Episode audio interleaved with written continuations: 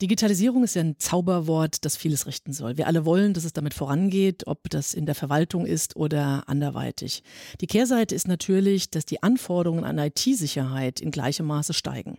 Wir alle haben schon von Erpressungsversuchen bei Unternehmen gehört, aber auch öffentliche Einrichtungen wie zum Beispiel Krankenhäuser, die sind davon betroffen.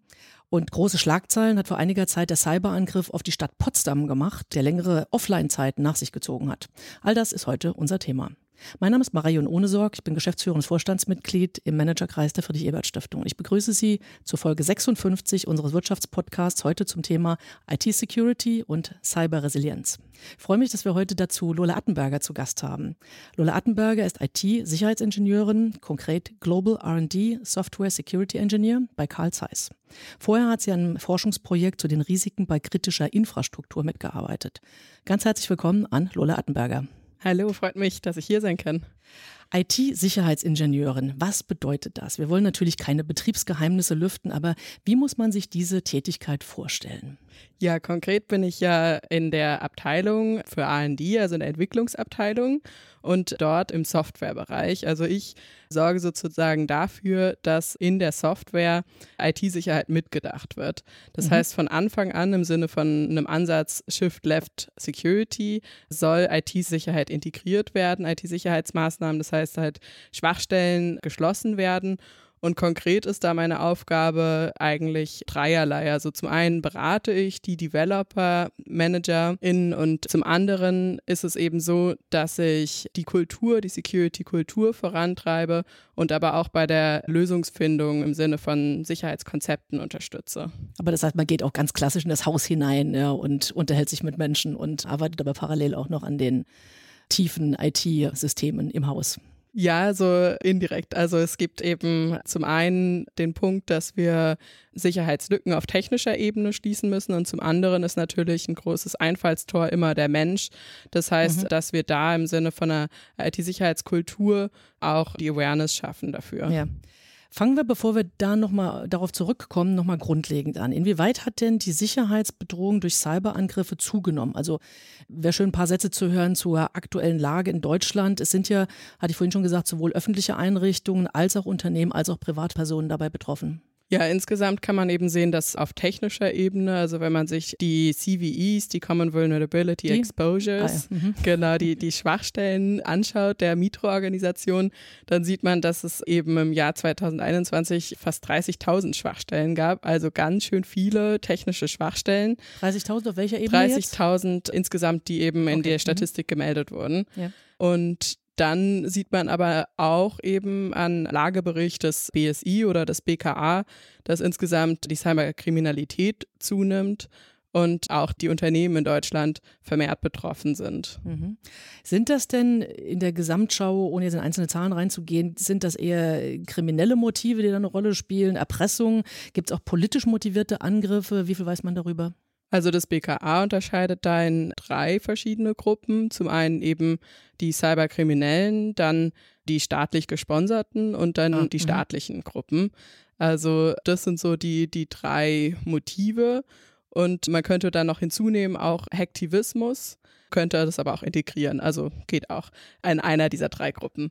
Und ja. so ist es eben so, dass wir ja in diesen drei Gruppen, also bei den Cyberkriminellen natürlich auch unterschiedliche Motive haben, ob das jetzt dann Privatpersonen sind, die betroffen sind oder Unternehmen. Und also da kann man sich sehr ausführlich drüber sprechen, aber wenn jetzt ein Unternehmen, wenn ich ein Unternehmen leite und ich werde erpresst. Was ist die kurze Antwort darauf, was man tun sollte? Also man sollte natürlich eine IT-Sicherheitsingenieurin einstellen, aber was sollte man sonst auch kurzfristig machen?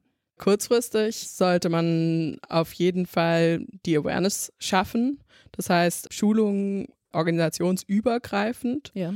Und das ist eigentlich so der zentrale Punkt. Und dann natürlich idealerweise eigentlich organisationsübergreifend im Sinne so eines agilen oder interdisziplinären Ansatzes IT-Sicherheitsmenschen integrieren in die verschiedenen Abteilungen. Genau, das gehört ja schon zu dem Sicherheitskonzept jetzt. Ne? Das wäre ein, Oder Organisations ein, davon, ein Sicherheitskonzept ja. organisationsweit. Ja. Genau, aber bevor wir darauf nochmal zurückkommen, also jetzt, ich meinte jetzt tatsächlich wirklich diese ganz konkrete Situation, man wird erpresst. Ja, dann mhm. Zahlen, nicht zahlen, sicher zur Polizei gehen, nehme ich mal stark an. Genau, also ich, ich würde es empfehlen, obwohl ja wenige Angriffe tatsächlich angezeigt werden, also es sind nur 12 Prozent, aber Insgesamt würde ich empfehlen, eben da Unterstützung zu suchen von, es gibt ja zahlreiche Unternehmen, die da Unterstützung anbieten oder eben von der Polizei. Mhm.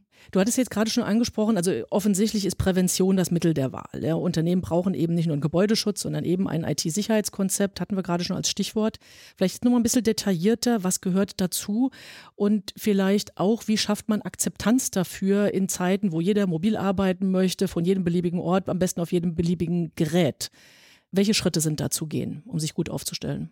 Also um sich gut aufzustellen, braucht es diese organisationsweite Perspektive. Das heißt, eben mhm. zum einen am Anfang in die Produktentwicklung, dass dort IT-Sicherheit integriert wird, aber auch eben in die gesamte Supply Chain des Produktes. Mhm. Und dann braucht es natürlich auch eine sichere Infrastruktur, sodass Unternehmen auf ihre eigene Infrastruktur diese absichern und die Infrastruktur des Produktes. Das heißt also IT-Sicherheit. Inklusive Verkauf und allem, was dann. Genau, ja. genau mhm, Verkauf, ja. aber auch dann natürlich IT-Sicherheit hat ja viel mit Datensicherheit zu tun. Mhm. Dann auch das Recycling spielt eine Rolle. So wo mhm. werden dann die Daten landen? Ja. Gibt es, äh, ich weiß nicht, ob es da detaillierte Zahlen zu gibt, aber wie sind Unternehmen in Deutschland insgesamt aufgestellt? Also ich stelle mir vor, dass Konzerne es einerseits leichter stellt, weil sie mehr Personal schlicht und einfach im Bereich IT-Security haben. Aber gleichzeitig ist deren Datenlage natürlich wieder deutlich komplexer als bei KMU.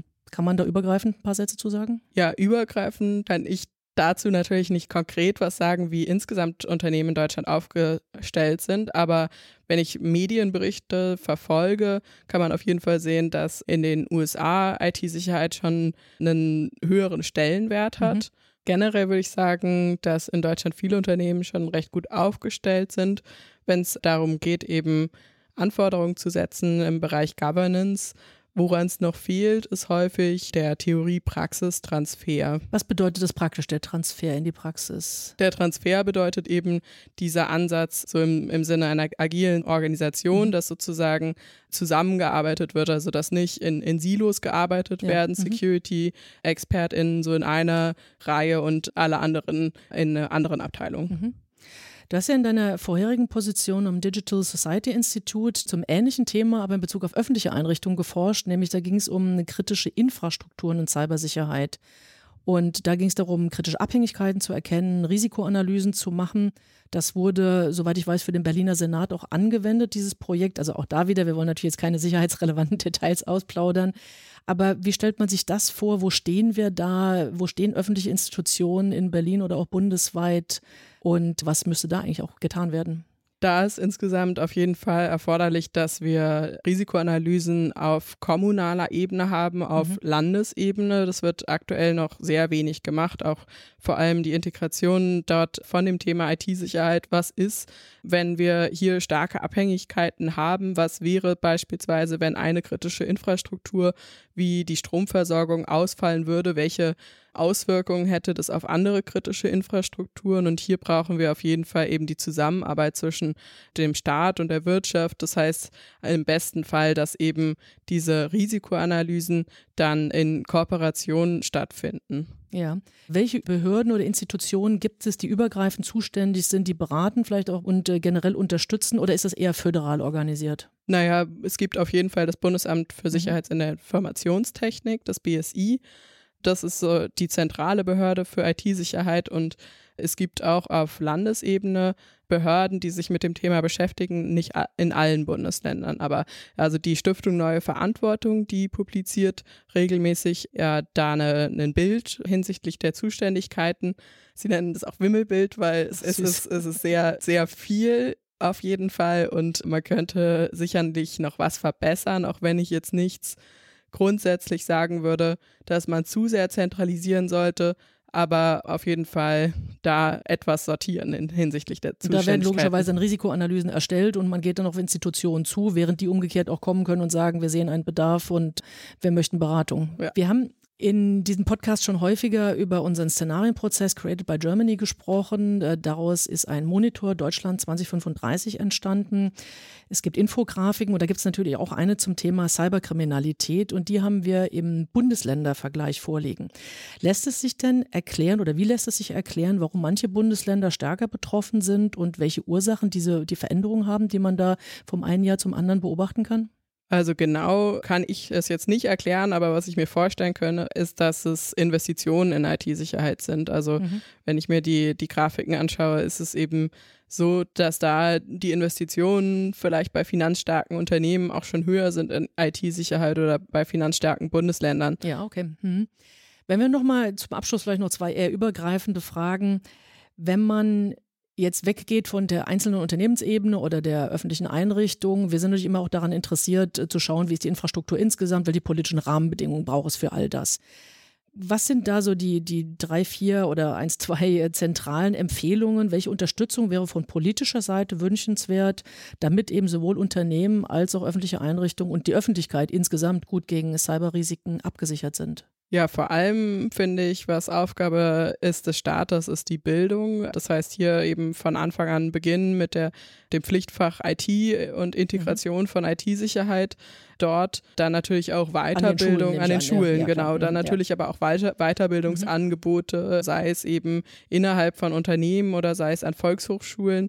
Dann ist eben auch der Punkt, dass Staaten ja, wie vorhin erwähnt, so Risikoanalysen machen müssen. Also auch auf Bundesebene muss da eben geguckt werden, wo haben wir die kritischen Abhängigkeiten mhm. und welche kritischen Infrastrukturen müssen wir schützen, damit die Gesellschaft resilient bleibt. Mhm.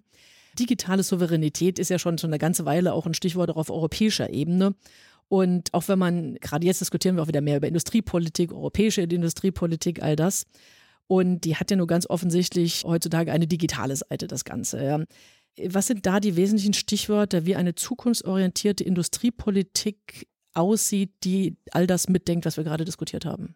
Da braucht es eben, also für einen Blick in die Zukunft würde ich immer Szenarien nutzen mhm. oder Datenanalysen, beziehungsweise im besten Fall beides. Weil zum einen kann man sich eben anhand der Daten erschließen, so wie könnten sich Staaten entwickeln, wie lässt sich eine Deindustrialisierung auch verhindern wie könnten aber Szenarien aussehen, auch die ja entweder zum Schlechteren oder zum Besseren führen. Und ja, daran muss auf jeden Fall noch viel mehr geforscht werden. Also sowohl geforscht als auch umgesetzt am Ende dann ja. beides, ja. Ja, vielen Dank von meiner Seite. Vielen Dank an Lola Attenberger für diesen Einblick in die Tiefen der IT-Sicherheit von Unternehmen, von öffentlichen Einrichtungen, auch den Bedarf an Risikoanalysen und die anderen Vorschläge, die wir gerade gehört haben. Sehr, sehr aufschlussreich. Wir laden in ungefähr zwei Wochen wieder ein zur nächsten Ausgabe unseres Wirtschaftspodcasts Managerkreis Impulse. Hören Sie gern wieder bei uns hinein. Bis dahin, tschüss und bis bald. Vielen Dank, hat mich sehr gefreut.